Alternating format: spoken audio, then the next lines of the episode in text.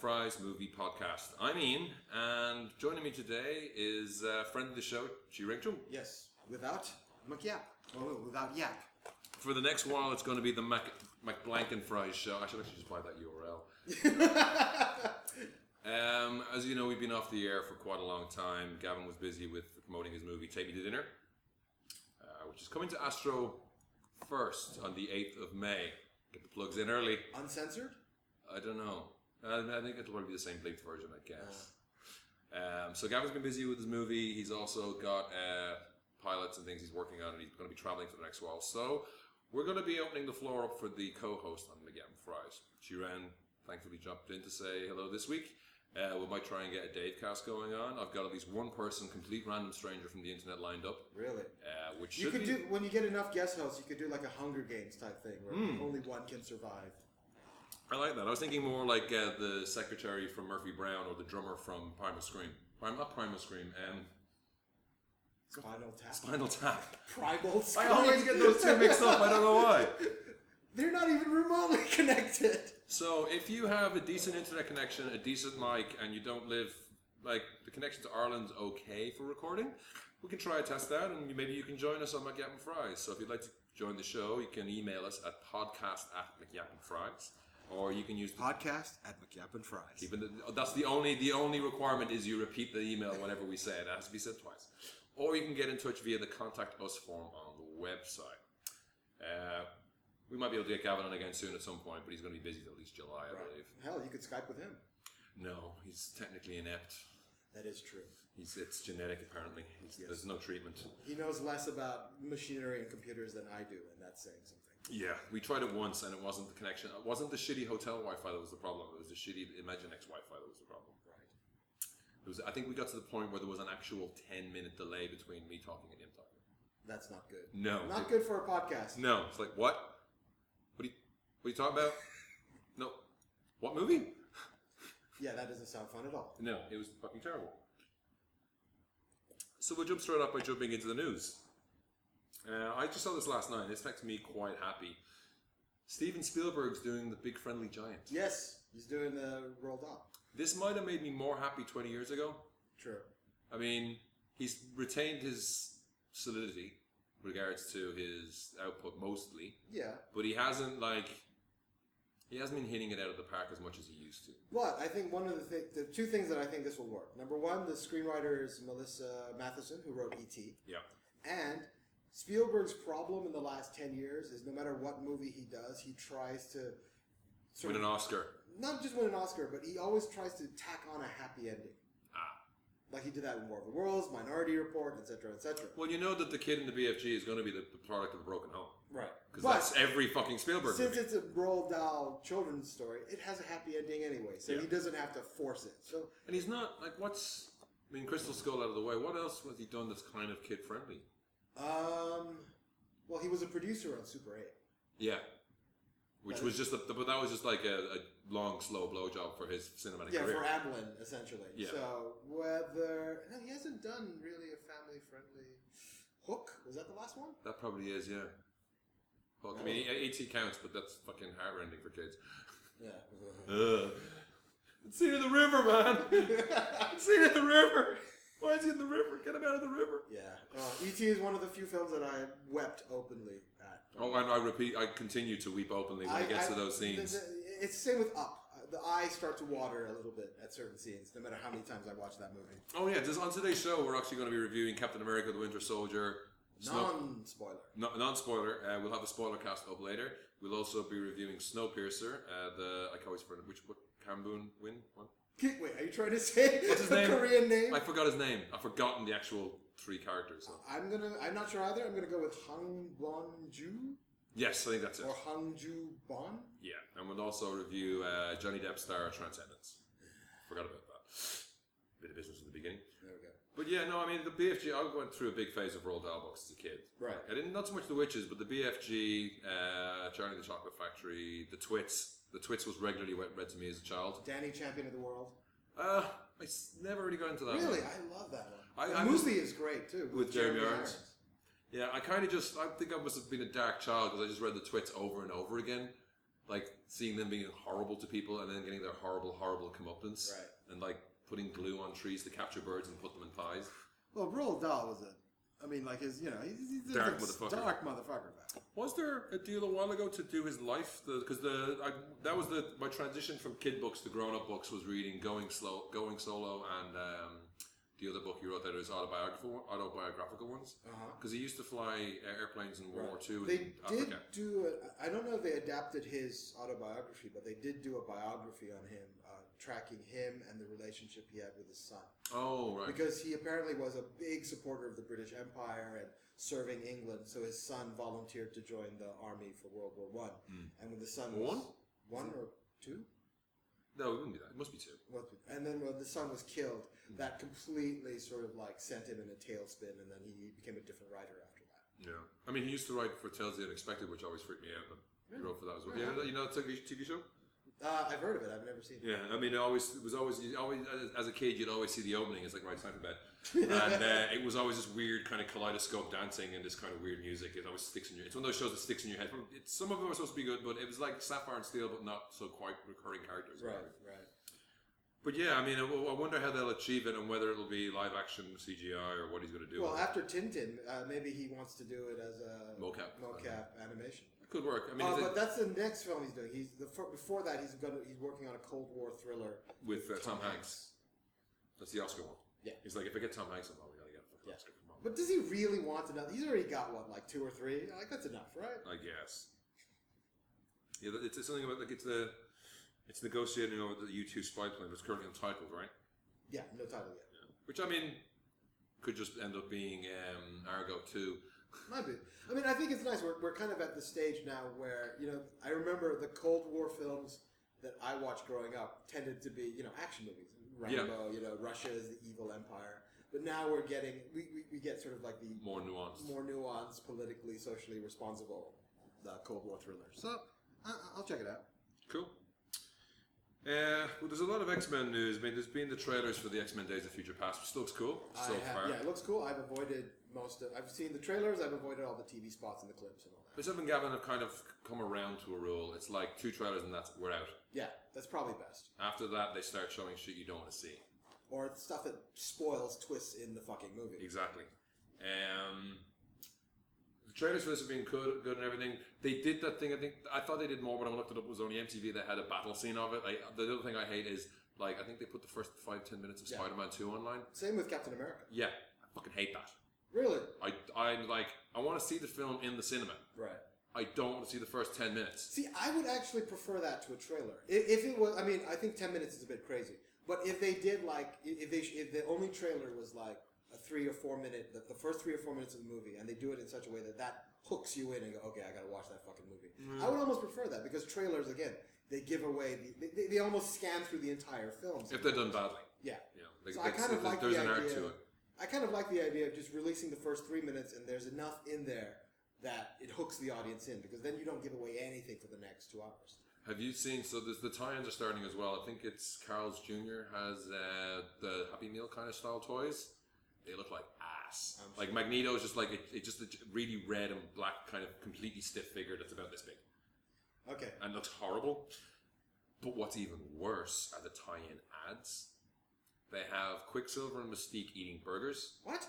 and Quicksilver is sitting there and uh, eating the Western bacon cheese, I believe it is, and the bacon falls out of it, and he's doing this whole kind of fast eating, and then going over and getting a dairy a dairy maid off someone walking by in the studio, and then zipping back and then catching the bacon again. And while it might have seemed a cool idea, every time he's in normal speed, he seems to be caught doing a goofy fucking face. And he's got that silver grey hair and it's long. I think both both this and the Avengers are going with long haired Quicksilver. Yeah. I'm more used to like slick back, short haired Silver uh, Quicksilver. That's the one I know from like the the original Ultimates and stuff like that. Right, right, right. I don't. th- so he's and he's got fucking goggles. I mean, maybe the goggles make sense if he's running fast, but like it- it's not the Quicksilver I know. Also, I don't know if you want the introduction of your character to be in a, a A commercial. shitty commercial. Shitty, shitty commercial for a burger. And they have Mystique, and it's not Jennifer Lawrence, and the burger's so big she has to turn into a giant fucking jock to eat it. Oh, Jesus. They are the possibly the worst times I've ever seen. Speaking of good commercials, though, they're doing a, a Nike, the latest Nike FIFA commercial. Oh. Has uh, uh, basically it's these kids playing football, and as you, you go into their imagination, and their imagination is like, you know, I'm Ronaldo, I'm this guy, that guy, and then one of them says, I'm the Hulk, and he turns into the Hulk as the goalkeeper. Oh, I did see. I saw a screen cap, but I didn't see the whole thing. Good. Yeah, that was quite fun. That was quite. Fun. I mean, I like that where it's used as a gag, but yeah, I, I, I kind of agree with you. Like the idea of, it, I mean, because nobody knows who Quicksilver is. So Yeah. The first impression you're giving is a shitty commercial for burgers. I It don't think reeks that's of right. nineteen mid nineteen nineties advertising, like getting the Jurassic Park cup or Yes. whatever like that. That's the when they used to. do- They don't seem Yeah. to do that so much. The movies can take this a bit more seriously. Yeah. There but was- They still, they- they still do it kind of badly. I mean, because I think every big budget Hollywood movie now has some sort of like uh, fast food tie-in, and sometimes it just doesn't work. No. Like Hunger Games had a tie-in to Subway. I mean, you can't tie in a sandwich. Yeah. To a movie about people About starving this, the, to the, death. the systematic starvation of entire districts and the pillaging of their young to fight each other to the death. but here have the Subway Hunger Games. Yes, It's ridiculous. it comes with fiery uh, Mockingjay sauce, and every time they serve it to you, it's, Oh Jesus Christ! Although I think it was funny um, when they did uh, uh, tie-ins for Batman Returns, because then kids. would you've get been really- listening to the Fat Man and Batman Yeah, and podcast, that's- and like you kids know they go in get there the and- horrible penguin toy. and the kids would be crying because they go in expecting like a kids movie, and then it's you know Batman Returns is dark and twisted and fucked up. It's dark as fuck. It's like, why is the penguin man drowning and escorted by penguins? Why is Mom? he eating a fish line? Yeah. There's another cool one that came out, I think, after or just before the Winter Soldier, which wasn't too uh, egre- egregious. It was the kids. Did you see that for the car? Where it starts and it's the Captain America trailer, but all done with kids. And the main guy, the kid playing Captain America, looks like the Milky Bar kid, like long blonde fringe, glasses and it's like he's jumping out of the plane, and as he jumps out, like they're talking about what do you do on the weekend. He's like, "Oh, I got to do my homework," and then he jumps out of the plane, and the guy goes, "Did he just jump out of the plane?" Without a, well, instead of asking, "Did he jump out of the plane without a parachute?" He's like, "Does he have his glasses on over his helmet?" Because he put on the cap helmet, and he has the glasses on. And it cuts to him flying, That's nice. and it shows them like you know he does this the, the scene with uh, Nick Fury. He's like, you know, I got to keep my eyes on the world. It's like, shouldn't that be I? It's like, shut up. And then it cuts to the scene where he jumps out of the observatory and throws the, the shield. Shield. and the Winter Soldier catches it. And then it cuts to like, honey! And then it cuts to real life in a car park, and there's a kid just holding a frisbee like this. and he's like, uh, he jumps in the back of this big fucking sports utility vehicle that's the ad's for. And he's like, it's like, what'd you do today, honey? He's like, save the world, mom. nice. So that's Marvel's kinda good at that. They did one with uh, when Thor came, Thor two came out, where it was Loki talking to kids. Those were quite funny. Hmm. and he was like, and they're like, who's your favorite character? Like, Thor is like, really? Yeah, I know. There's a lot of very. They, they, again, they're managing their, their stuff well, but it's, Yeah. you gotta have someone, that's not just a quick tie in. It's, it sounds bad. It Well, doesn't- again, I think mo- because Marvel is all in house under one roof, so I think they're quite conscious of we can have fun with it, but let's not sort of ruin the characters with the merchandising time. Yeah. Whereas I think uh, uh, uh, all these other things, which are under Sony and under Warner's, it's much more. and I'm, I'm sure it- the marketing department doesn't even talk to the comic department. It's like, which is a pity. Yeah. they could come up with something so much better. Uh, I believe like the Quicksilver guy is the guy who plays Quicksilver in the movie, I think, and he looks just retarded. yeah, Evan Evan Peters. Yeah. So the fact that Jennifer Lawrence is like, no, I'm not doing that. Yeah. Big fucking signs like that's not in my contract. I'm not doing that. I'm Yeah. fucking Oscar winning motherfucker. Step Yeah. off. Yeah. But yeah, no, X Men does look pretty cool. Although you have Professor X walking in the trailer, and you wonder how's that going to happen. Isn't he? He was in a wheelchair at the end of Wolverine, right? The Wolverine. But, but it was old Patrick Stewart, Yeah. not not. Um, Future Patrick Stewart. no, no, that was future Patrick, was it? I don't know There's a mix. He's because he walking. was in the black outfit There's- that's in the trailers. And where He's, it's in the he- he's future. got a futuristic chair, but there's also some of it's walking, but I reckon some of it's inside his mind, inside Maybe. the future mind, because he's there. You have the two of them talking. Whereas Right. The second trailer for kind of gave a few more things away. Um, Or I mean, Magneto could just remove the bullet, yeah, and yeah, you can walk again. I mean, he did it when he was Zorn. He made him walk, right? True, and, that, and that's always been a problem with Professor X in the X Men movies. It's sort of he's in the He's fixed. wheelchair, He's not fixed. He's fixed. He's not fixed. and it's just sort of like, how do you get him involved in the action? Right now, he's a massive dickhead. Right? No one likes him. and He's dead or something. he's dead. In Yeah. the comics, he's He's dead. dead. Yeah. It's like I thought the whole point. I mean, it's nice to see them moving on. yeah. Related to this, though, there's been it's always when your movie's going to be released, someone's going to launch a lawsuit. Brian Singer's getting a lot of uh, he's he's basically removed himself from any promotion from the movie, right? for now. For now, uh, because he's been sued by a guy who's he's- he's in his twenties now, but he's nineteen at the time the events are No, alleged to have not happened. 19, he was underage. Oh, he was a- underage, was he? Yeah, I think the age of consent is what, sixteen or eighteen. He was like a year or two under the age of consent. It- It's just when he claims all this happened. Yeah. So Bright Singer is gay. Anyway. Yes. And uh, I read an article about this saying how they do, you know, he's also supposed to be ridiculously shy. So he does have friends who, you know, will find friends for him to meet up because it's also hard to meet up with people when you're well known Yeah. in Hollywood, especially you can get hassles and you can get hangers on and people who just want to get something out of you. So apparently there is this circuit of parties and things that people go to. And uh, most of them are supposed to be all consensual. It's just people hanging out and get to know each other and stuff like that. But there is that whole power structure in Hollywood of producers, directors, and these young Hollywood hopefuls. And this guy's saying that he's essentially coerced into having sex with, with them, I think. Yeah. For the promise of Yeah, being in I- a I movie or think something, or being in Not an only just assistant. that. I mean, what I read, i- i- they're making like uh, accusations of rape, like like Brian Singer physically forced himself on him. And there were drugs involved, supposedly, as well. and Of all. course, this is all alleged. Nothing's been proven. Nothing's been This proven. is just what's in the air right now. But it's, it's, you know, if it's all proven to be wrong, then it's just another thing of like, it's, don't, it's really nasty when you're about to release a movie, basically. Everyone crawls out of the fucking woodwork to get you. Yeah. But, uh, So if he's innocent, I feel bad for the guy. If he's guilty, fuck him. If he's guilty, it'll destroy his life. Yeah. Well, he'll never work again. Well, Polanski still works. Yeah, in France. All right, so the next few X Men movies will be set in Europe. So And I've, and I've slowly come round to I don't care how good his movie's going to be. I actually know whether whatever the actual details of it were, he ran from the law. Polanski. Yeah. he- Yeah. He, he skipped town. No, I mean I think you can detest him as a human being. Mm. I mean, there was a great documentary they did about it called uh, Roman Polanski Wanted and Desired, Mm. where they don't really justify it, but they just said yes, he did all this stuff, but at the same time, the authorities were out to get him and make an example out of him. Mm. Uh, so you can, dis- but you can despise Polanski as a person. I mean, he did, you know, drug a thirteen-year-old girl and fuck her in the ass. Mm. But She's fine with it now, apparently. yeah, but, but I mean, yeah, now. Yeah. I But know. at the same time, he did Chinatown. He directed Chinatown, and that's a great movie, whether he's an asshole or not. yeah, I guess so. So we'll see what happens. I mean, X Men's out soon, right?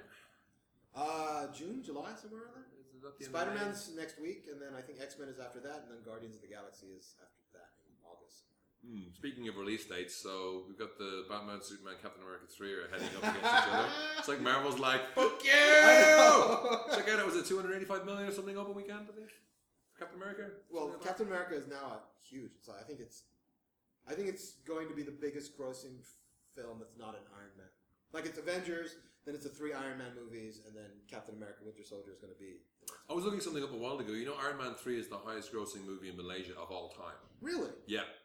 Malaysians fucking love Iron Man. Hmm. I I think it was 13 million or something like that was the overall box office for it. Um, Because I, I, I think Joe Blow now have Malaysian stats on there. Right. So I was just looking at that and I was like, that's interesting. Hmm. Yeah, that's pretty interesting. Hmm. Well, Malaysia has always been like a place where people are quite okay with the geekiness. Hmm. And also, it's nice and cool in there. There's what? It's nice and cool in the cinema. Yes. Like, I yes. mean, there is for so two very different countries, Ireland and Malaysia, are- and similar in so many different ways. Like, I think Ireland is one of the highest per capita go- cinema going rates in Europe because the weather's fucking miserable. right. Here, it's the opposite. The weather's fucking too hot, so people come to the cinema to get away from it. Yeah. Um, but yeah, they just respond to things well. Apparently, both audiences they like Yeah. they'll- they'll try new things. And that seems to be what Mar- Marvel seems to be uh, uh, improving by leaps and bounds internationally. Hmm. Like because it used to be Eighty percent US, twenty percent world, or And something now like that. it's And now it's switched. switched completely. And I mean, they're releasing every Marvel movie comes out here a week, if not two, before the US. right to cut down on piracy. I'm sure. Uh, It works for me. Um, I can just like spoil my American friends. Like, this is for all those Game of Thrones spoilers, you assholes. yeah. Email your American- every So, Monday, no mo- one every should- every Monday morning, it's like like just plug out Twitter, just like fucking shut the laptop down, put on blindfold, and sit in a dark room until it's off Right. on American TV because there will just be someone spoiling somewhere. Of course, of course. But yeah, so but the, the release date thing, so they're going head to head now. They're going to see who's Somebody's going to gonna blink. Somebody's gonna be. And I mean, the last couple of years we've had huge movements in cinema releases. Like people move things all the fucking time Yeah. these days. So I mean, this is 2016, right? 15, 16. 16. 15 is Avengers 2 and then Cap 3 and 2 Yeah. And the untitled Batman versus Superman, aka Superman versus Batman, aka just the fucking Justice League at this Yes. point. I think if they do release it, uh, definitely uh, Superman Batman will, I think, win the weekend. You think? I think it will. But at what cost because I mean they're gonna cannibalize each other's. art. Yeah, that, like, And I it's- think Marvel can afford to throw a movie away right now a lot more than DC can afford to throw a movie away right now. But I mean, the Avengers was huge. I mean, they built up that brand so big. DC are just relying on the, the, the long histories of the projects that the people have memories of before. But the Man of Steel did not do the huge amount of money that the Marvels movie did. It, and it left a bad taste in a lot of the fans' mouths because of all the murder and stuff. Yeah. So I don't know. And the way they're they're padding this out just seems to be it's like it's like it's bad enough when you got two or three villains, but uh, you were saying they've just cast who they, there was more They've casting news cast this somebody week, as Cyborg. right? Who's and that? they've, Uh, his name is not up because you said you had it. No, I said I don't have it. I just said it was news. I knew Ray Fisher, Ray Fisher. unknown actor, but they've cast him as Cyborg. And the rumor is that Jason Momoa is in negotiations to play Aquaman. He'd be interesting as Aquaman. He's a big motherfucker. Yeah. Wouldn't that never remind you? I mean, when you ever see when you ever see Arthur being having the piss take out of him on Family Guy or um, Robot Chicken, he's normally just a little weedy guy in an Yeah. orange top. Yeah, But Momoa, with- especially if he has a hook and a bleach blonde beard, yeah. could work. And if you've seen uh, the Justice League animated series, Justice League Unlimited, Mm. uh, they've reimagined Aquaman as like a barbarian. He's Conan, Yeah. essentially. Under underwater Conan. Well, there's a long-haired one. Well, Yeah, Yeah, and he had the he had the, the, he had the, the hook as well. In, Yeah. in, in the cartoons. So if they're looking at the character that way, you know, Mm. Khal Drogo, I think, is a very good casting. Cyborg's a bit weird though, because Cyborg visual aesthetic doesn't fit in with Batman, Superman. But Justice League, they they don't really fit. I mean, Yeah, that's I the know, whole I know. point of a But in superhero cartoons team. that works. But you know, we've talked about this hundreds of times before. Tone is key. Yes. I mean, we we're talking we, you know, the Avengers. You've got these multiple characters working together, and I think we were talking about separately how you know they're all completely different universes, but they kind of just intersect at this one movie at a time or whatever, or Right. this one show. Like when you watch Earth's Mightiest Avengers cartoon, it is more cartoony, and it kind of they uh, adapt the designs that Yeah. way. But um, yeah, I mean, just having a robot guy with like half his face is robot. And he's like he's. I mean, in the cartoons and stuff, he's a big dude. yeah, and the Teen Titans cartoon, it's very anime, I think. I, I Yeah, remember. oh, Teen Titans is completely anime. Yeah. But like he was in. Was he in just? He was in uh, Young Justice. I watched all. Did you watch Young Justice? No, I haven't seen any. of I those. watched all of that. It was badass. I, I heard was it was like, good, yeah. Christ. And did, oh, did you see? So the seventy-five years of Batman has been celebrated for a while. Yeah. With lame shorts. Did you see these? Uh, Darwin Cook did one, right? I think. Darren Cook did one. So I'll stick a note for this. One. We'll put the we'll put the links up to them in the uh, in the uh, show notes. But there's two of them. The But one I that always- Bru- Bruce Tim did one, which is basically Solomon Grundy and Hugo Strange, an old school 1920s Batman with really pointy ears and like, but also very Bruce Tim style, kind of just fighting over a lady. Like it's no. Did you see the 75 years of Superman trailer video thing? they Yeah, did, yeah, which yeah. which went through like these are like instead of that doing that they just do like a, a tiny short segment but they don't they don't really hang together as a short segment have you seen any of the dc nation shorts they have I think I saw the Jonah Hex one. yeah so they're just like the little small five minute snippets like one, one is like it's in this it's like it's a batgirl wonder woman and someone else hanging out together or maybe hunter or something like that h- hanging out together and it's like a five minute segment and it's, it's just kind of cool little fun thing it's Yeah. like you know there's one of barbara bugging wonder woman can we borrow the invisible plane It's like the Barbara- Marvel one shots. yeah, they're just, but they're cartoons, just little fun ones. Right. This just seems like you're coming in the middle of the adventure and you want to see the rest of it, and this is the least, you know, interesting part. The Darren Cook one is Batman Beyond, only they're being attacked by. What is it? It's like who, who could find us here? It's like it's me, and it's and it's Terry, uh, not Terry, but uh, Conway, Kevin Conroy. Kevin Conroy, and I think it's Terry McGinnis. It's the, the you know the, the, the they got the same character voices back for it. I think it's even Kevin, Kevin Conroy and uh, Bruce Tim one as well. But it just the, the, it just looks like a, a snippet from a Batman Beyond cartoon. Well, I There's mean, no- who knows? I mean, they might be doing this throughout the whole year. By the end of it, each short might be covering a different section of time in the Batman. They kind of did that a little bit at the end of the Darren Cook one because they're fighting robot animated Batman from the animated series, Yeah, and you know, Batman Beyond Batman's having a bit of trouble with it, right. and it's like, well, I hope they don't send more, and then it just shows robot Adam West, robot Michael Keaton, robot. You know, it has all of the different iterations there, and like, the style's kind of weird. He's not like doing like, "Ah, I'm gonna kill you, I'm a robot, the Batman two scene, but uh, it, that, that's the only kind of tie-in. I think They're not really doing enough to show this is a 75 year thing. Right. Actually, okay. I guess this is the geeky podcast to talk about this. Yeah. Um, I, there was a documentary they did about uh, sort of the history of DC, Mm. and they got uh, panels from the books, and they got actors to actually read out the the, the intern the, the interior monologs Mhm. of you know various characters. The odd thing is, they got Adam West to do the reading from Dark Knight Returns, Wow. and he, he basically erased all the cheesiness from his performance of Batman and just treated it like the old Bruce Wayne, and it was amazing.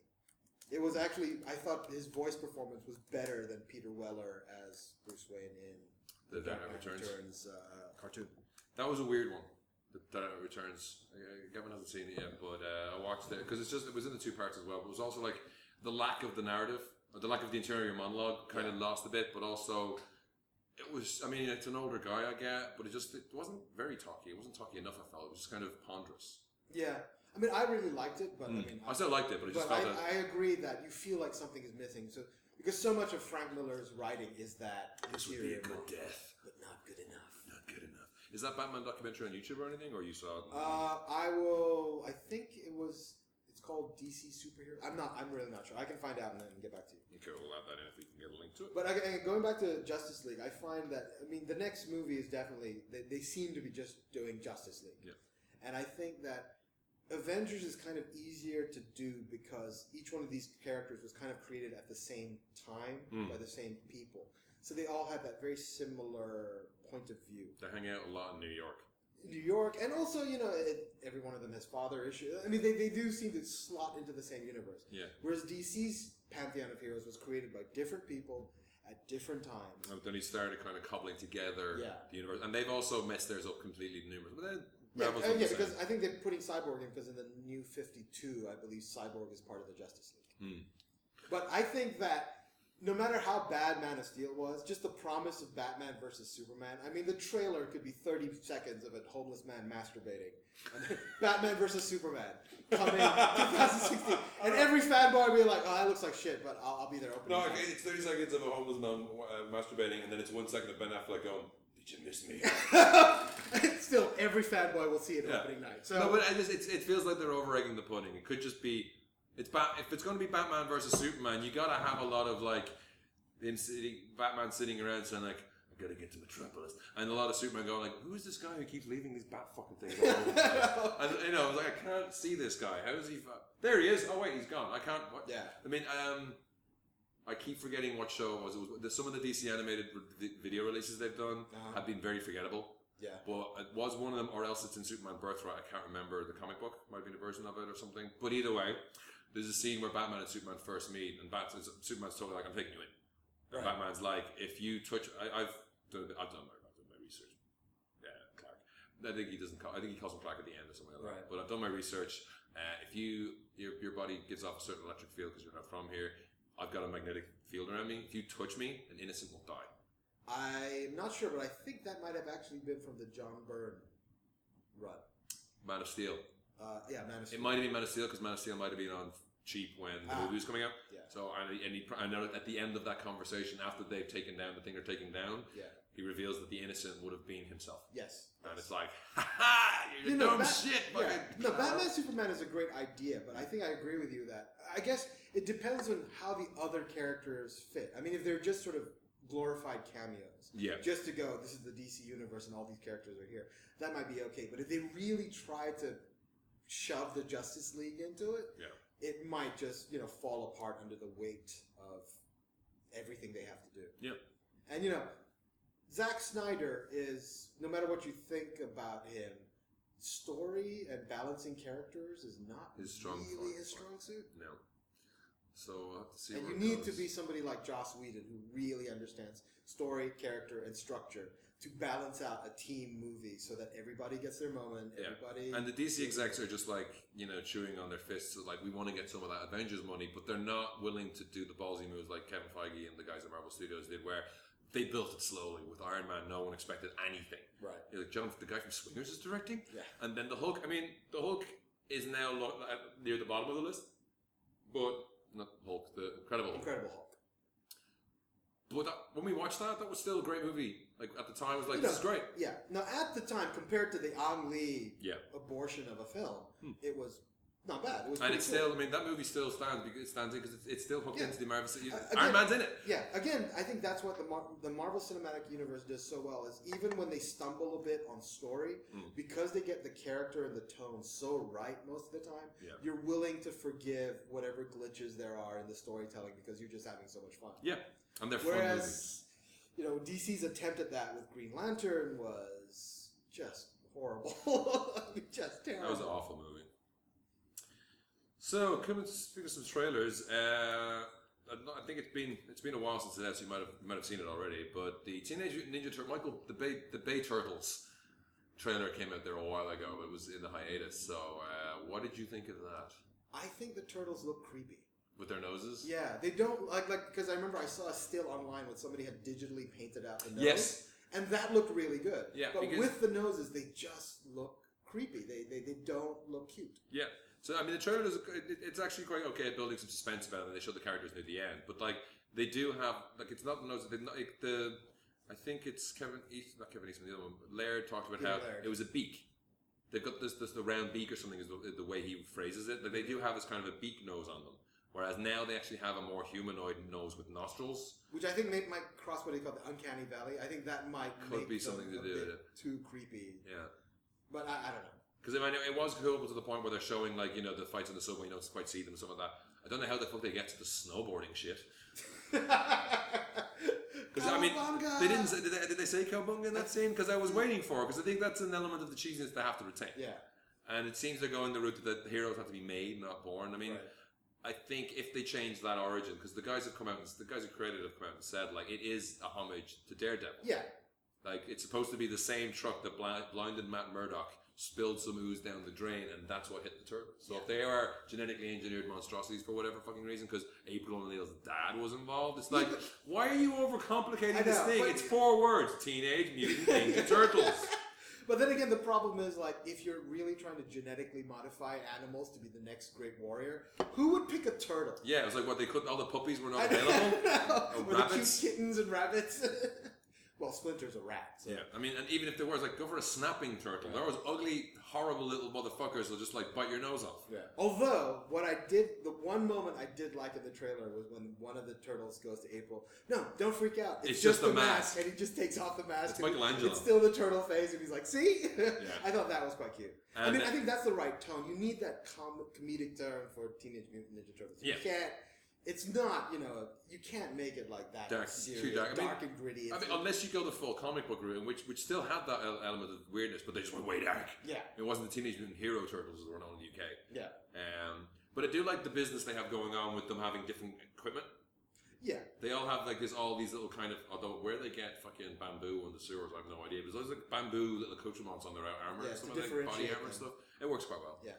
Well, I mean, the original comic, they all looked exactly the same. Yeah. They had the, even the same. That they all they all had the red mask, Yeah, not even different colors. So the only way you could tell the difference was what weapons they were holding. and at some point, like was it Donatello got like all cybered up with a robot arm and shit. You did? I, I I think. think it's- Gavin has some of this. I've, I think Gavin got me a signed Kevin Eastman book from Comic Con one year because he was working with Kevin. Wow. So it has some of the history of the stuff and like that. So I think one thing there was that went on, and Raphael just went weird, and I think it was Michelangelo used to go around the coat. I can't remember, but they, or Raphael, maybe it was Raphael as well. But Not bad. yeah, let's just see.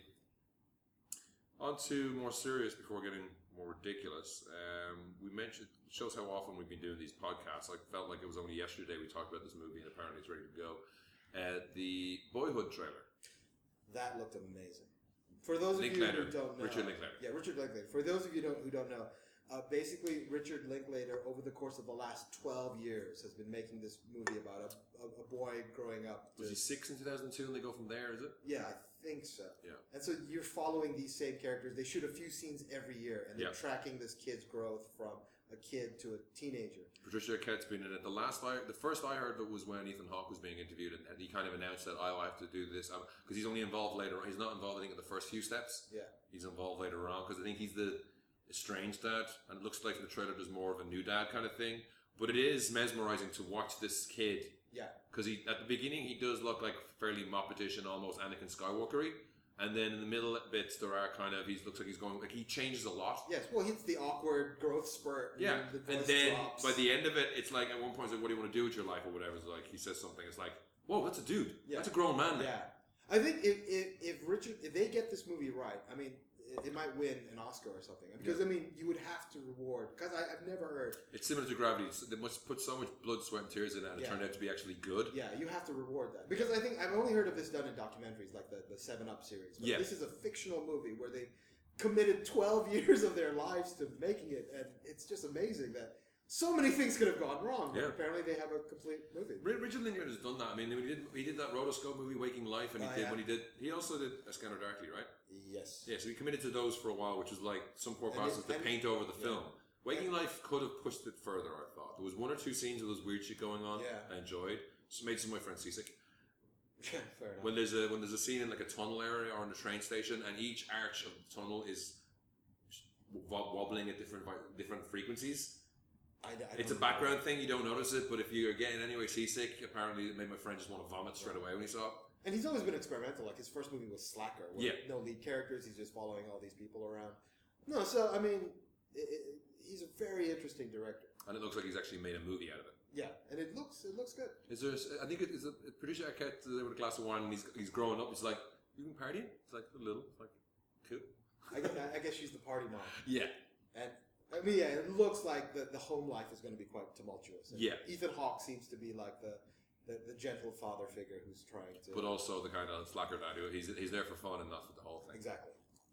But uh, yeah, because man, and and also the how can we forget the before series? Yes, the, Like that was just that they just did that, but not realizing at the beginning. Yeah. they just make a movie every nine years. Yeah. we did a review of those a while ago on the site.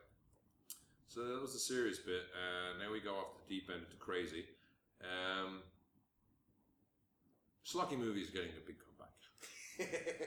they never went anywhere, man. You look at all the sci-fi original films; they're all schlocky and terrible. Yeah, but they don't come out in cinemas and stuff like that, or Sure. DVD. They're just like on that, that Saturday night and Yeah. whatever, and they get a huge drop off in ratings once it starts. We're like, oh god, this is dog shit. Well, yeah. what did you expect? Did it- does anyone think Sharknado is going to be a quality? Well, have you seen film? Big Ass Spider?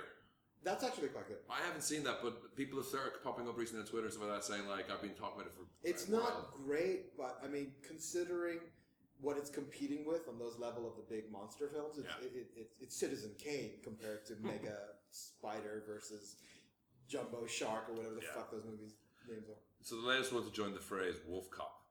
Now, you even pointed out the trailer for this. I saw a previous kind of scene trailer, yes. and it was a bar fight. I don't think have you seen that one. No, I only saw That one didn't look so great because it was just kind of statically shot. It was a lot of kind of lame gags and stuff. This trailer looked way better. Yes. I'm wondering if that's going to be saved in editing or you know the whole movie might be worked out. But the first one was just him wolf, wolfing out in the bar, Yeah. still getting the like uh, Oc- Officer Rick Grimes from uh, Walking Dead style Uniform. uniform on, but also like tufty fur and a really bad werewolf mask. Yes. And it- it seems to be, I mean, leaning more towards comedy because there's this one scene in the trailer where the guy goes, Yeah, you were a wolf, but you were also drunk, so I knew it was you. Yeah. And there- someone else says, "You're a- Frank. You're a wolf." He's like, "Cop." Wolf, God. And it seems like he doesn't completely lose his mind because like he's driving He's along driving a car as a werewolf. and he's holding a gun at one point.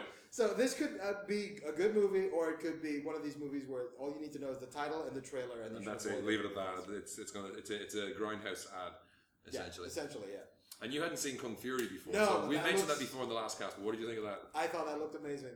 They had me at Kung Fuhrer. Yeah, when that Kung Fury returns. up. We talked about this in the last podcast, but it's worth showing. I just think, like, the green screen at the end shows him driving the car, just doing this. Yeah. Like, that might have been a fully CGI Lamborghini they put around him. Yeah. I've seen that done horribly in the past. Just that 80s video sheen gives it a way they can cheat, I think, a lot of the effects. Yes. But it looks really good. That There's a scene where he's jumping and he's kicking, like, 35 zo- uh, Nazis out of the way, and it looks. Doesn't look so fake. Yeah, it looks like it looks artificial, but not Yeah. in a way where your eye goes no. Yeah, it, it reminds me a bit of some of the special effects in the Robert Rodriguez films, in Mm. that because he's going for that cheap grindhouse look, the special effects, which are kind of cheesy and bad, work within the context of the film. You can fudge the lighting and stuff like that, which are always a dead giveaway. If you're trying to a- a- achieve realism, human eye can see it when the lighting on the character doesn't like, match the lighting on the background. Yeah. So it does look cool. I'm looking forward to that. It's something. There's another thing. Have you ever heard of uh, Red Letter Media online? Yes, I love Red Letter Media. Their review of the Star Wars uh, prequels was genius. I only saw. So I only recently just saw the one for Reg of the Sith. I didn't realize it was up. I think it was up about a month or two ago on their Yeah. YouTube page. I think they did a Kickstarter for it. So it went out to backers for a while, and then after a month or a year, so, so long, it went up on YouTube. Yeah. So I watched the hour and a half long version of the Sith thing, and it did point out a thing I never realized before. Like I- it's just the level of deep thought he puts into it. Because I watched this, that's sh- dog shit. Primarily the story, most of the characters, a lot of the acting, but he goes into the detail of like every major plot discussion in that movie. People are sitting on a couch Yeah, or walking in a corridor. yeah. And, I mean, and it's a, and it, because it's a, it's a CG thing. It's like, and if they start the scene sitting up, three minutes into the scene, one will stand up, go to a window, and turn around, and he just shows it over and over again. And it's like, now I know why this movie's so boring.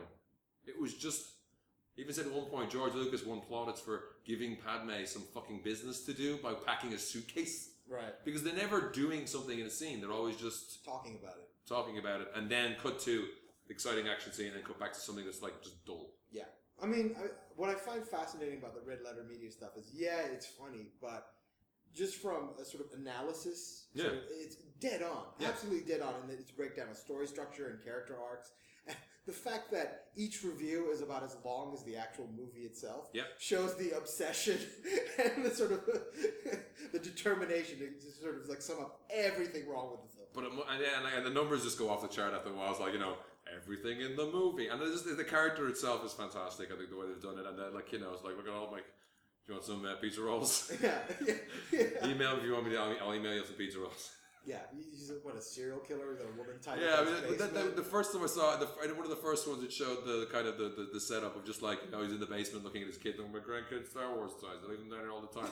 And the camera just pans across, and there's a woman tied up in the corner, and it's not even mentioned. I know. It's great. I love that set. Um, I'm just like it's tricky to get him to do more. He has the one for the cri- Crystal Skull. I'm only halfway through. I forgot to watch I the haven't rest seen of it. that one yet. They're great when you're hungover. Crystal Skull hurts Yeah. still. I, I don't know. I, I, I'd much rather just pretend it never happened. It's the Indiana Jones trilogy. yeah. That's the end of that.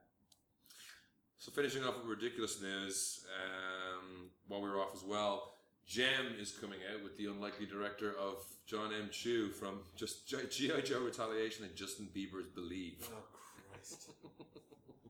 I mean, I don't care. I won't care one iota for the show, but having my own childhood raped by Michael Bay, I feel for the fans of Gem. right. Although, yeah, I was never a fan of the show, so whatever they do, I, I don't care. But Yeah. it's just, I think th- they're getting to the point now where I think they don't quite realize that they're, they're trying to do films that have international brand recognition. Mm-hmm. But they don't quite realize that people knowing a brand and wanting to see a movie about that brand are two Yeah. separate things. Yeah. Everybody knows Battleship. I don't think anybody really wanted to see a movie based on Battleship. No, that's why Ridley Scott hasn't been moving on with his Monopoly movie much. are you done with your news? I got a couple before. Yeah, yeah. Uh, okay, what I've got is they are changing the title of the third Hobbit film. Oh, It used to be titled The Hobbit There and Back Again. They have now changed it to The Hobbit, The Battle of the Five Armies. Which But that- Game of Thrones fans are going, wait a minute, our show is The Battle of the Five Kings. Yeah, but the Battle of the Five Armies, I think, was the name of a chapter or a heading in yeah, that that's book. somewhere in there. yeah, so Tolkien won first, dickheads. Read a book. Here. Yeah, so but they, but they are saying Read that a book and eat the, a dick. the, the Blu-ray box set collecting all of them will be called The Hobbit There and Back Again. Oh, okay. But, okay, so there's going to be a title change. Yeah, because Uh, obviously they're not hitting enough of that demographic of 18 to Exactly. 35 year olds who like blood and death. And spinning off from The Hobbit, Martin Freeman has hinted at the possibility of a special one-off episode, a one-off episode of Sherlock. Oh, yeah? Sort of like a, I don't know what, it, yeah, like they used to do Christmas. They still do Christmas specials for Doctor Who, so I Yeah. think it's that equivalent for Sherlock, which is great because I could always use more Sherlock. But because these two actors are being cast in everything, I think it's going to be a while before we get season four. Yeah. and as well as It's that, a I mean, UK show, series four. series four. And also, I mean, it, it takes Stephen Moffat and Mark Ellis a while to pull those together because I listened to the Empire podcast as a spoiler cast. I mean, you should listen to us for the real news, but when you want to hear, like, you know, people with access interview celebrities. Um, Well, so- something important to say. Yeah, I mean, they, they did the Empire podcast with uh, Mark Gaddis and Stephen Moffat, the writers, and like they are all. I mean, I'm not a big Sherlock Holmes fan. I've not read many any of the books. I don't think, Uh-huh. and a lot of like like a murder in Belgravia is a reference to something. You know, the, all the titles of the episodes Yeah.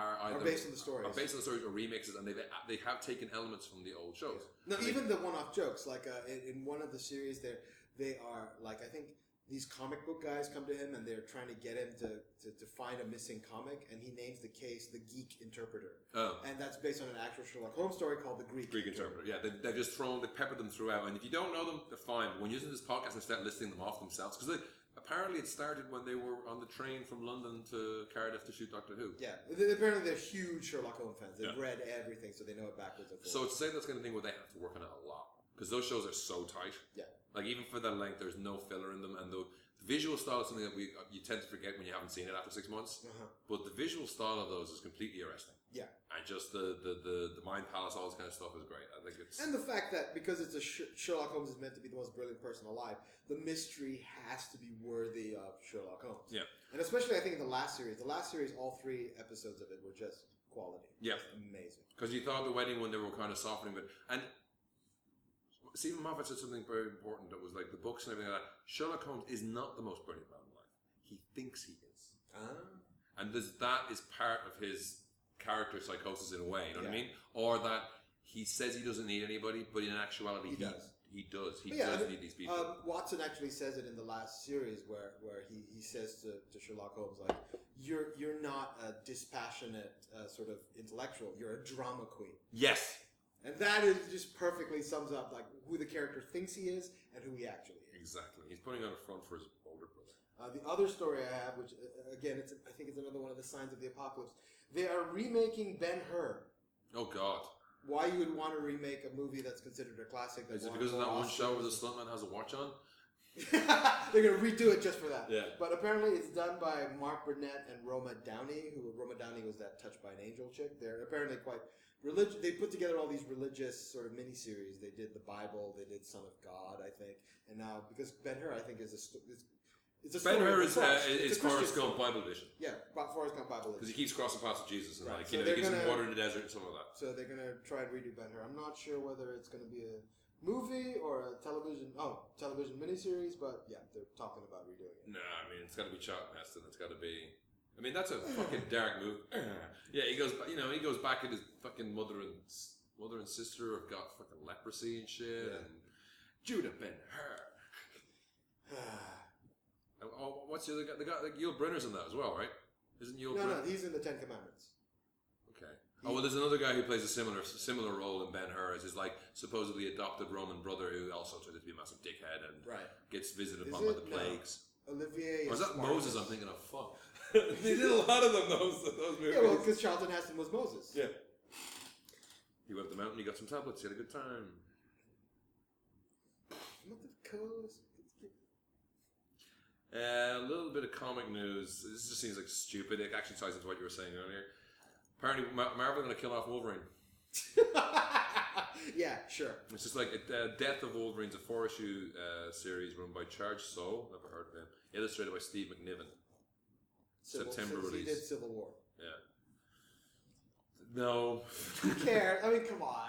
He's How? gonna be back. In There's six no way. I mean, months. who was it years ago? Someone did the animated thing of like X Men animated, like in five. Or it was like the Battle of Jean Grey in thirty seconds, something like that, or like explaining the X Men, but it was like little animated flash animations.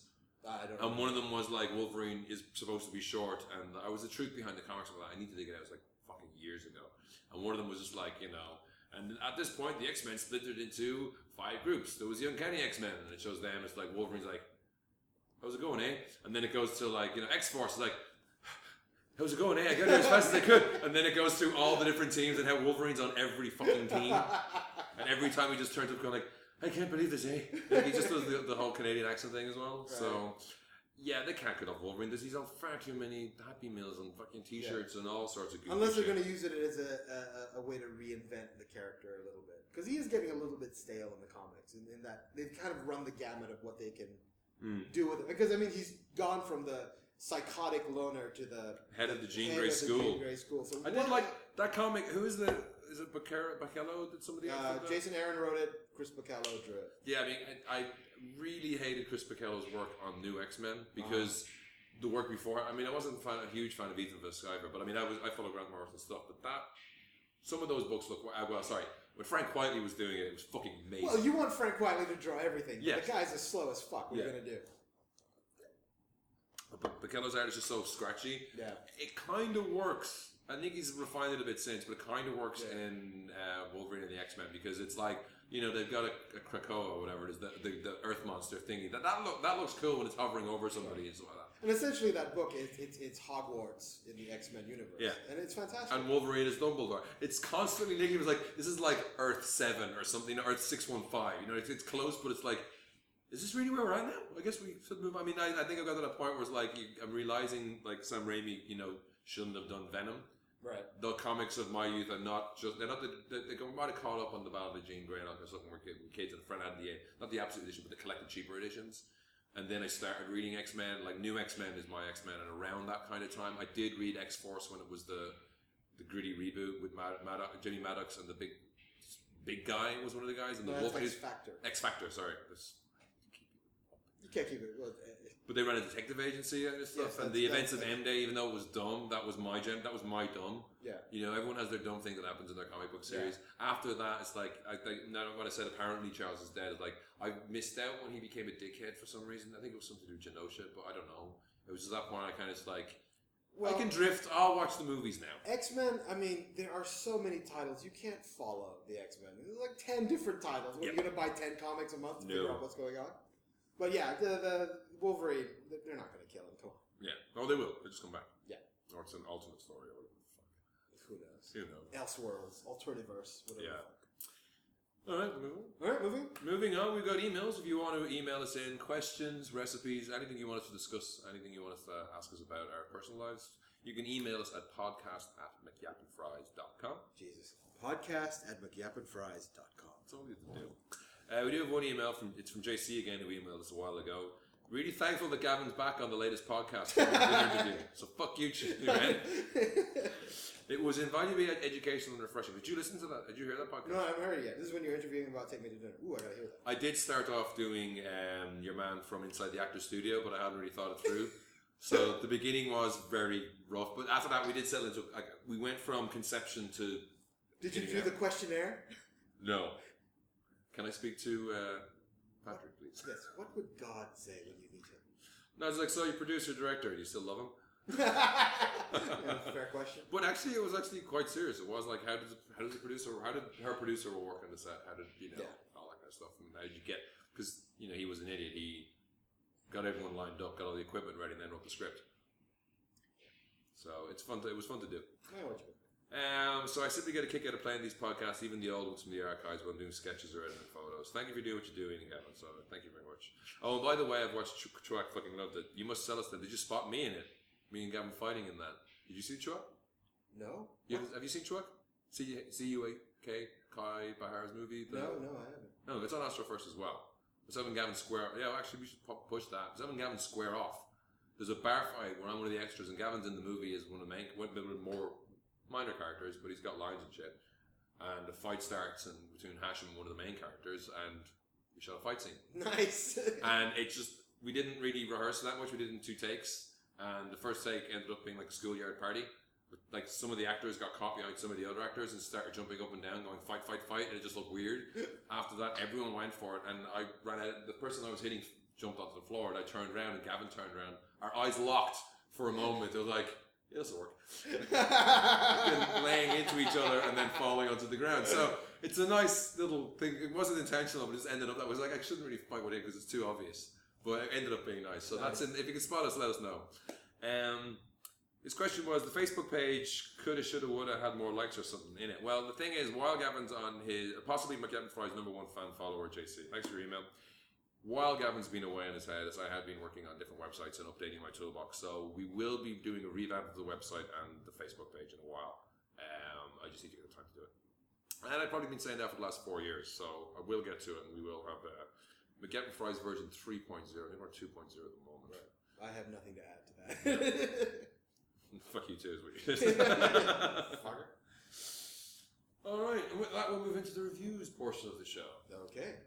Um, we'll start with Captain America, The Winter Soldier. The Winter Soldier. Okay, so this is a non-spoiler review. I really, really like this movie. I think it's one of the best Marvel Cinematic Universe films, and I recommend everybody sees it. We should give. That's a really short review. We should give. If you haven't seen it already, you're one of the few, but we recommend you do. So, Steve, after the events of the Avengers, Steve Rogers is kind of hanging out, working with Shield, E you know, doing a bit of jogging around uh, Washington. Yes, being he's, he's Fury's cleanup man. Yeah. Fury sends him whenever like he's needs to fucked get up done. and shit needs to get done. Um, so he ends up doing some wet work on a, a, a ship that turns out there might be something going on, but Cap's not told about it because Fury doesn't quite trust him. But no, he doesn't trust him. He, he trusts him to know what the jobs he can do are, and Rogers doesn't quite trust Fury. Right. Um, so as this goes forward, there does seem to be some kind of conspiracy going. It does go down the route of a conspiracy movie. You know, there's attempts on people's lives. There's car chases, which is a surprise for a Marvel movie. No flight chases, but actual car chases. Yes, it's a much more grounded film than Yeah. the earlier Marvel films. and it's got uh, Robert Redford in it, which is just big win. Yes, and he gives a really good performance. He Really good, really Doesn't solid. appear to be slumming it. He's really No. giving it. And he everything. doesn't. Uh, you haven't seen Pompeii, have you? Yes. he doesn't like. He got the memo about the tone of movie they're doing because a lot of people turn up and like you know the classic example would be uh, Tommy Lee Jones and Batman Forever. Yes. Even though that's a camp movie, he's in another fucking universe. well, you're talking about Kiefer Sutherland in Pompeii. Kiefer Sutherland in Pompeii is as bad, but I mean, He's the only one I liked in Pompeii. yeah, I know. But He was it- having so much fun, But it- it just was- not being Jack Bauer. But that kind of role would not work. You know, there could be actors who would say like, "I'm going to play a comic booky or whatever." Yeah. that would not have worked. He brings gravitas to it. He's like, there's a lot of him. Just he seems to be standing in all the scenes. You notice that they put him behind a desk or something. He's always standing with one hand in the pocket, looking fucking cool. yes, well, he's It's right. like, hello, I'm, a, I'm an icon. Although one of the more interesting moments, not to spoil anything, happens when he's sitting down. Yeah. But it, it- there's a lot. we- We're going to talk around it because there are a lot of twists and turns in this movie. Yeah. I think if you've read the comic books, you kind of can see a lot of these turns coming. yeah. If, you If know what the you're- title means, then you're going to get a. If, however, you are unfamiliar with the comic books, I think you'll get a really interesting ride, and this movie will take you in directions that you didn't expect. And it is a great ride. Like it does balance out that intrigue with the action because the action scenes are great. Like Yeah. I said, those, car- those two car chases are great. The the action's very well shot in that it's fast, it's close, but they pull back to let you see what the, the hang on. I'm going to do something cool. Let me take a step back. Yes.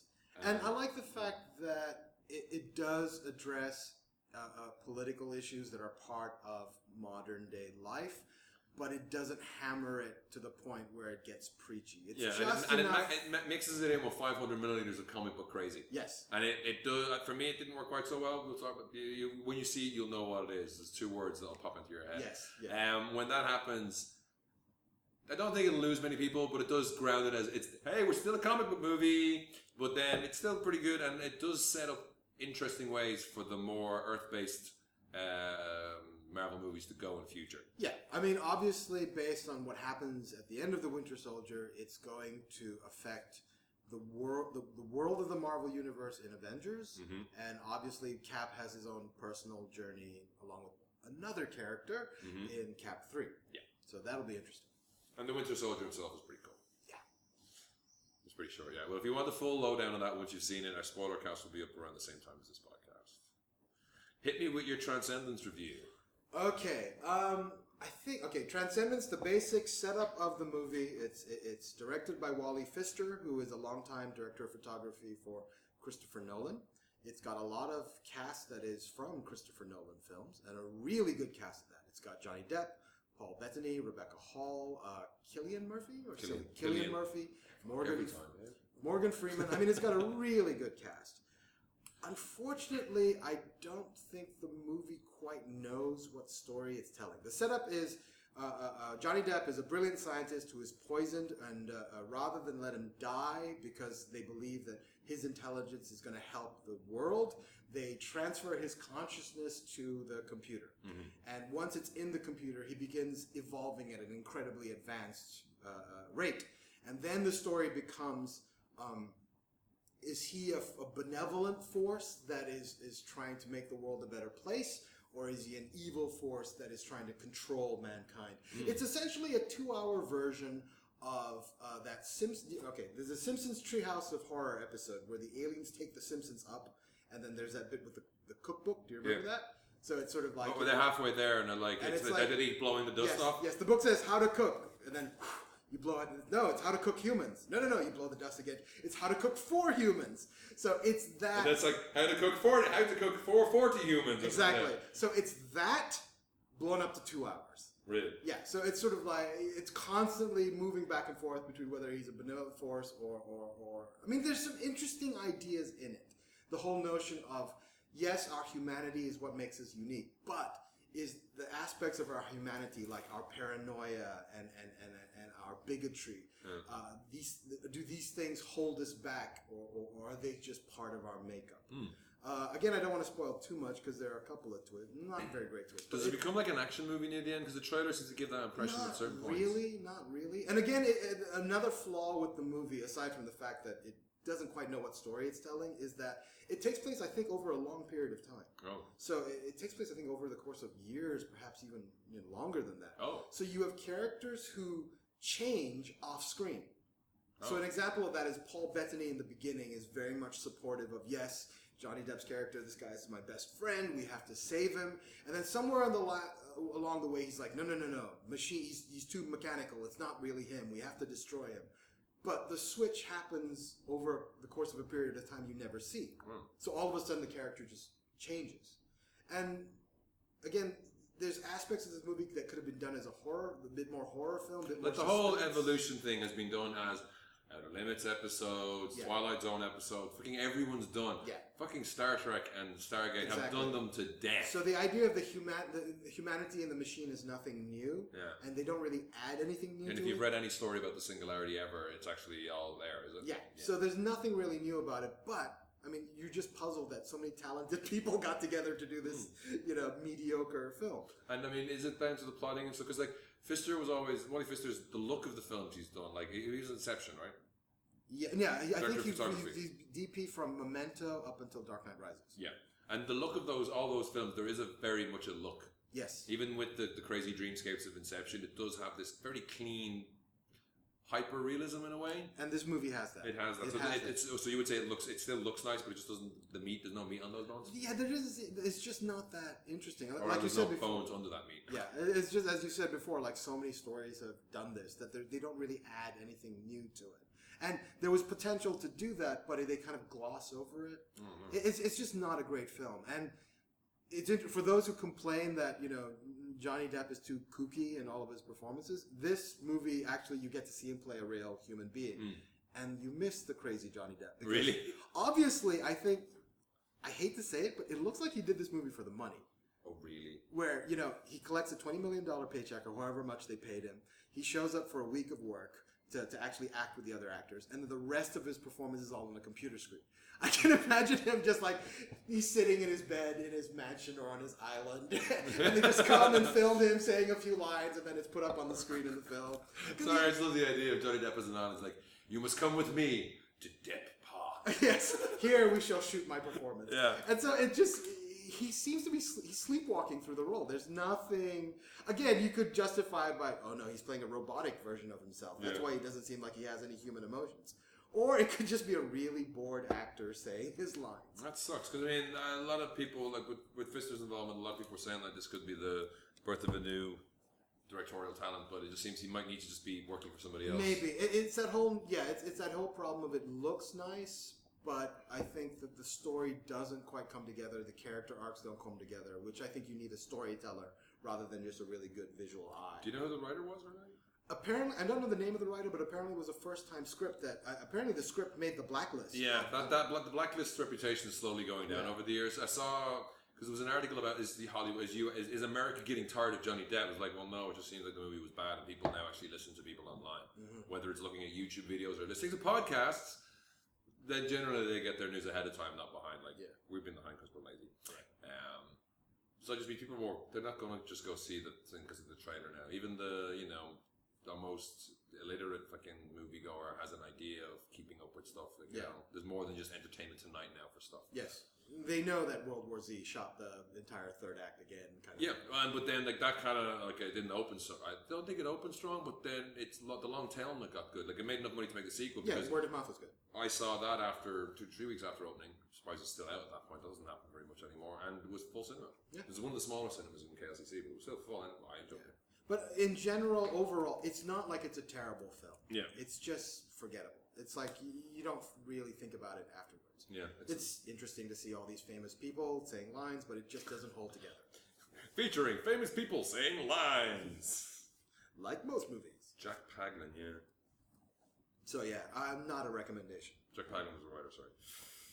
Cool. And we move on to our final review, which I don't think we did last time, which is Snowpiercer By Han Woo. by some Korean dude. No, that's ra- that's racist. Um, Han Jun Bon? Bon Han Woo? so this movie came out here before it came out in the U.S. Still not in the U.S. While I was writing the review for this, because I saw it back in March. While I was writing the review for this, like it was starting off with like Harvey Weinstein wants to cut this in half, and then it became Harvey Weinstein's going to release this as is, just not in as many theaters. Right. Uh, so that kind of changed the, the story out. Like, But the version you saw was the the Korean original version, cut. because they, they, they, they released it in Japan and Korea, and it didn't do so well, and that's why they were worried about it. Junho Bong. Junho Bon. Yeah. So, I got the name right, just not in the right order. Yeah. We- uh, but he did uh, this director. He's uh, the first movie of his I saw was uh, a, a Korean monster movie called The Host, which is amazing. which is fantastic. I One mean, of- the whole point of that movie where, you know, it starts off and it's looking like Jaws, and then it's some cheapo fucking horror movie. We're not going to see the monster until the end. And then within 10, 15 minutes, it's running around a park in daytime. broad daylight. broad daylight. And a weird family drama thing is going on as well with this weird, odd And family. they make uh, decisions on who lives and who dies that a Hollywood movie would never do. Yeah, ballsy. Very And ballsy. I was talking to somebody yesterday that she was saying about how she liked the Bruce Lee. She's not a big movie fan, but she's about like she liked the kung fu movies growing up, but they don't seem to make anymore. Like they don't make them in the U.S. anymore. There's places, other places doing, and this was this is a, this is around the time Korean cinema really got a boost. Around the time there was the host, there was the Eye. Uh, I think Tale of Two Sisters was around the same time, Uh-huh. so like, it was, a lot of it was more horror and genre stuff. I think, well, that's Korea's due on as well, right? Isn't it The Grudge?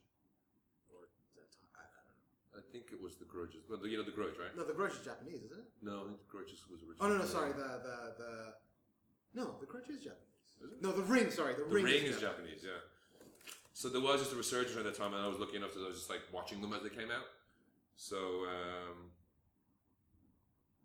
Although action movie wise, The Raid is still the Indonesian film. The Raid is still. well, that's I mean that's starting the new thing again now. I mean, it used to be, this is what came up with the conversation how Thailand with On Back and those movies kind of brought it up again, and China keeps doing it with keep remaking uh, Bruce Lee's Master story. Like the, Gr- the Grandmaster they've done again. Then there was Ip Man. I call it IP man. IP intellectual man. property man. Yeah. just like just like with this briefcase is like The "We're copyright gonna is sue!" mine. Yeah. but they've done like so what, there's been at least two or three different versions of Ip Man and the Grandmaster's also Ip Man, right? Yeah, I think so. That's the Donnie Yen. I haven't seen that one yet. But um Okay, so we have to tell the story. The basic setup of Snowpiercer. so this is his American debut. This is his uh, what was John, what was John Woo's American debut? Was it the it was Hard hard target. Hard Target.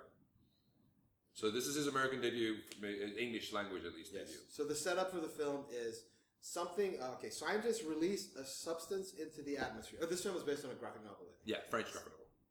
Scientists release a substance into the atmosphere that was meant to combat climate change. Yeah. Instead, it turned the entire world into a snowy, Froze the world. frozen wasteland. Yeah. And the And old- apparently it happened quickly. Comes you see bits later which show how quickly it happened because there's frozen bodies in places. Yeah.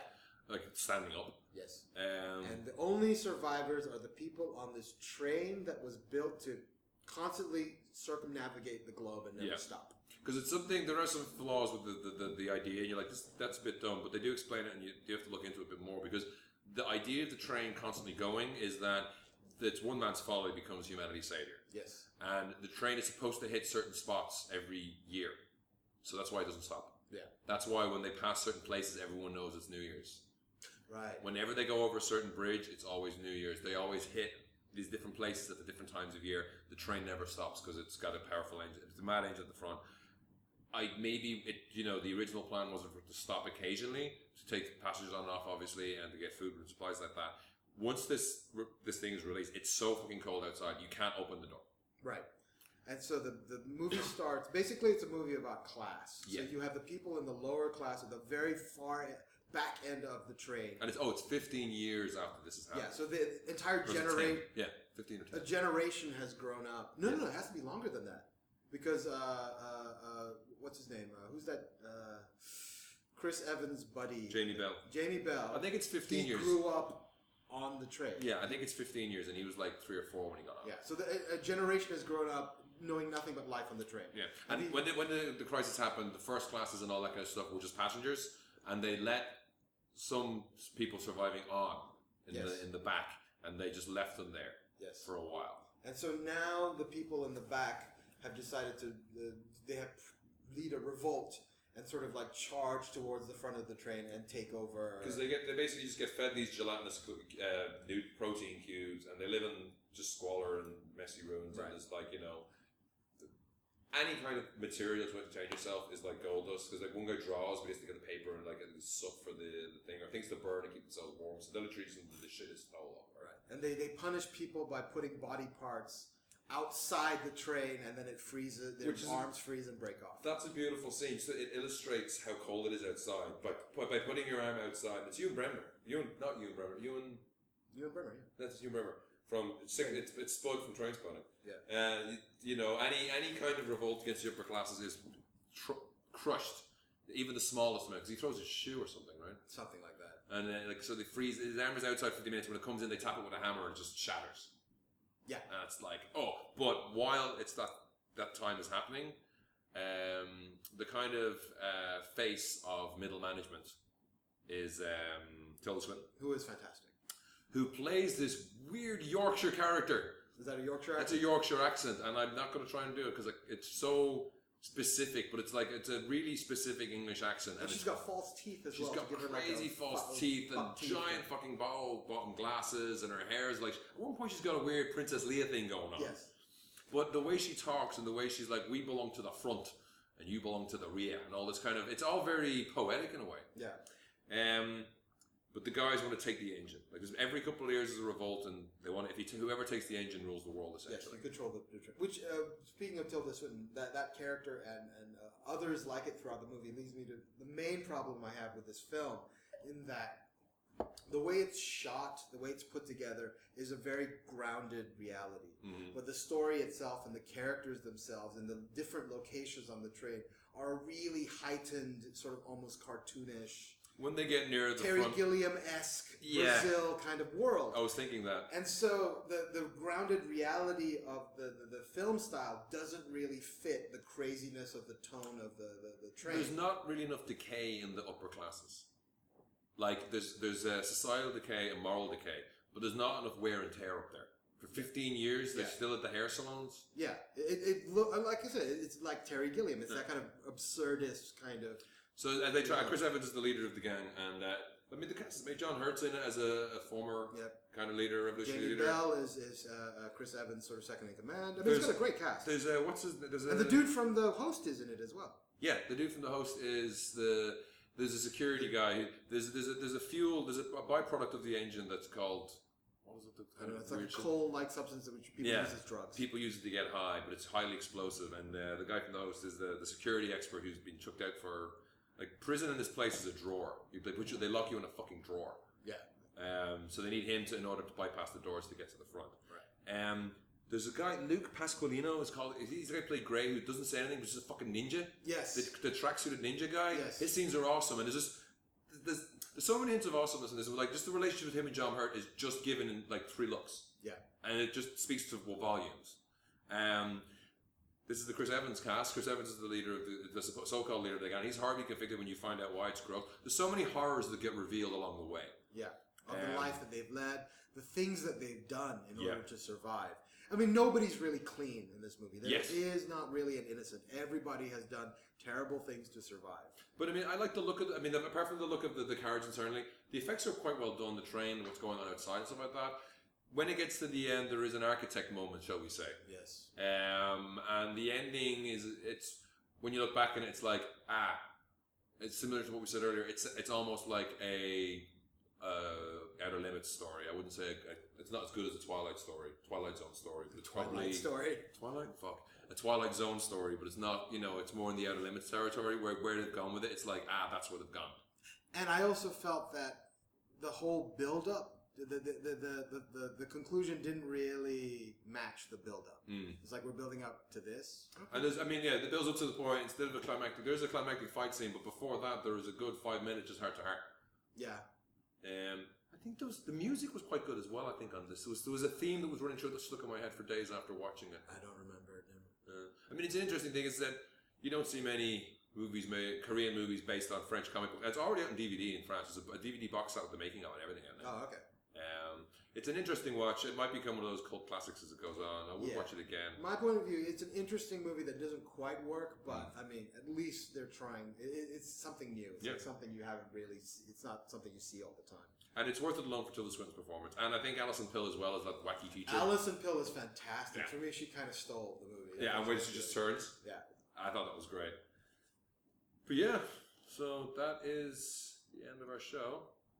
Uh, thanks for listening. If you made it this far, we'll finish off with the Malaysian and US box office top tens. Cool. I had it here a minute ago. All right. Well, the, Live radio. yes, I'll vamp until uh, you, you load it up. I think you're not supposed to say you're going to vamp when you're vamping, right? Oh, really? I should just vamp. Yeah. Well, see, by discussing the idea of whether I should say vamp or not vamp, I have been vamping. It's inside baseball, dude. Don't. We've gone too far down the rabbit hole. Amateurs. Anyway. All right. What's the top ten? At the Malaysian box office top 10. At number 10, we've got 3 AM Part 2. Never heard of that. No, no clue. Number 9, Man Karate. Nope. Number 8, Tokarev, which I skipped out and go into the preview of because it looked like another one of Ke- uh, Nicolas Cage's shit movies. Of which there are many. Of many, yeah. Number 7, del- I've been napping. Delete My Love. No clue. No clue. You can, have, you can do the next one. Uh, Tenala, Tenaliraman. Daniel Rodman? The fact that we can't pronounce it obviously means we have no idea what Yeah, it it is. could be an Indian movie. Oculus? Number, number 5 is Oculus. You see Uh, it? I haven't seen it. It's, I want to see it. It's got a pretty good cast. It's got uh, uh, uh, Karen- Starbuck from uh, Battlestar. Yeah, and it's got Karen Gillan from Doctor Who. Doctor Who. And yeah, so I'll check it out. I, got, I think it got some good reviews. I'm not sh- Katie Sackhoff is the other Yeah, guy. yeah. Katie Sackhoff, It kind of looks alright. Um, number four, Captain America: The Winter Soldier, still hanging in there. which we liked. Number three, Transcendence. Piece of shit. Number two, Rio Two. Still haven't seen Rio One. Mm, No interest. No interest in these fucking bluebirds. At number one, Iceman, which is I, I saw the poster for this. Have you seen this? Wait, is this the Chris Evans? No. It's a different one. Yeah. Okay. It's like uh, I think it's Donnie Yen again or something like that. It's some. It just shows a guy in armor looking like Prince of Persia, but with the Golden Gate Bridge behind him or something. I think I saw a trailer for this. Yeah? He's like a Chinese warrior who's transported to modern times. That would make sense. Yeah, he's an He's- ancient he's a- Chinese warrior. as He travels through time to modern times to fight like an evil wizard. Okay. So, But don't so don't Warlock. quote me on it. I, So I- Warlock probably was it Warlock? yes, Warlock with Richard E. Grant as a barbar- Scottish barbarian. Yeah, I always forget that was Richard E. Grant and uh, Julian Sands is Creepo El Fantastico. That's the Warlock. Yeah, that's terrible. It's a terrible, but that birth scene is still disturbing. Yeah, it's to me. gross It as still fuck. haunts my dreams. In the U.S. box office top ten, number ten we've got Peabody and Sherman. I heard that's all right. I've heard good things. I haven't seen it. Number nine, Muppets Most Wanted. Not out here yet. I think it's out this weekend. Yeah, I again, I never, I've never been a big Muppets fan. Oh, Except really? for the, fir- I like the first Muppets movie, the one with Orson Welles. The one The, with Ra- the, the, the, the- Rainbow Connection? The Muppet movie, I think that Muppet one was right. movie. And then there was Muppet Caper. Then there was Muppet Take Manhattan. That's, is that the one with Riding Along, Rolling Along in the car It with might Fuzzy? be. Yeah. Yeah. Because And the they- Muppet movie They is get the- to they get to Orson Welles at the end. Yes. The studio. right? Prepare the standard rich and famous contract. The last one, the Muppets, the Muppets, Yeah. the one that came out last year, a couple of years ago. Yeah. That one has the standard rich and famous contract in it. Nice. Okay, I gotta see that movie. So you, you should see that the other one is pretty good. I've heard this one is not quite as good. I mean, Jason Segel did a really good job putting it together. he wrote the music as well, didn't he? Yeah. Oh no, the music was um, it was Brett from um, the White Oh, Flight, White Flight of the Conchords. Conchords. Okay. He did the music for this as well, though. Apparently, Oh, okay. apparently, it's just it's not quite as good because the first one was so muppety. Yeah. It's really good. I really enjoyed it. You should watch it. Uh, number eight, The Grand Budapest Hotel. That is out here. I completely mi- missed. the I chance tried to do- watch it. I couldn't find it. Yeah, Apparently, it in was and out showing. already. Yeah, they were showing it in like the special sort of like foreign international cinema. language, international cinema. But it's Wes Anderson, and I love him. Yeah, I, I, I mean, I still haven't seen Moonrise Kingdom. Moonrise Kingdom is fantastic. I think Moonrise Kingdom and uh, Royal Tenenbaums are his best films. Yeah. Oh well, you don't like Mi- Fantastic Mr. Fox? Oh yeah, no, that's good too. I love that. The little cuss. yeah, you little cuss. This is like, get the cuss out of here. At number six, Divergent. Again, I Uh, couldn't you muster skip anything. the God's Not No, Dead sorry, number seven, God's Not Dead. Christian movie. Don't care. No. Uh, number six, Divergent. Um, Twilight That's- knockoff. yeah. I've heard middling people saying it's better than it should be, but also not. It is from the director of The Illusionist, Neil Hmm. Berger. I like his stuff, so who knows? I'll check it out. Apparently, the post-apocalyptic, uh, not post-apocalyptic, but you know, the society they set out to destroy isn't so bad. Oh, So really? it doesn't make that. So I heard someone say like, it's like, well, it doesn't look so Uh, bad. Everyone's happy. We Yeah. want to destroy it. Okay. Um, number five, Noah, banned in Malaysia. Yes, because he was a prophet, and you can't show visual representations of the prophet according of a prophet Yeah. according to Yeah, Islam. but he was also Robin Hood. So come on. I would, I would, I'll see it at some point. It's and he not- was Maximus. Yeah. Also, also uh, banned was the raid too, which is a pain in the ass. They banned it. Shit, I wanna They banned it on the day of release. It was supposed to be two weeks ago. Fuck. That was I, that was in the news, but I forgot to mention it because I was really looking forward to that movie. Why, why did they ban it? I mean, it's just Violence. violent. Yeah, but they don't usually ban stuff for violence. They ban sex and they ban religious shit. Yeah, I know. It's just bad news. All right. Uh, number four, Draft Day. Kevin Costner's attempt to become a leading man once again.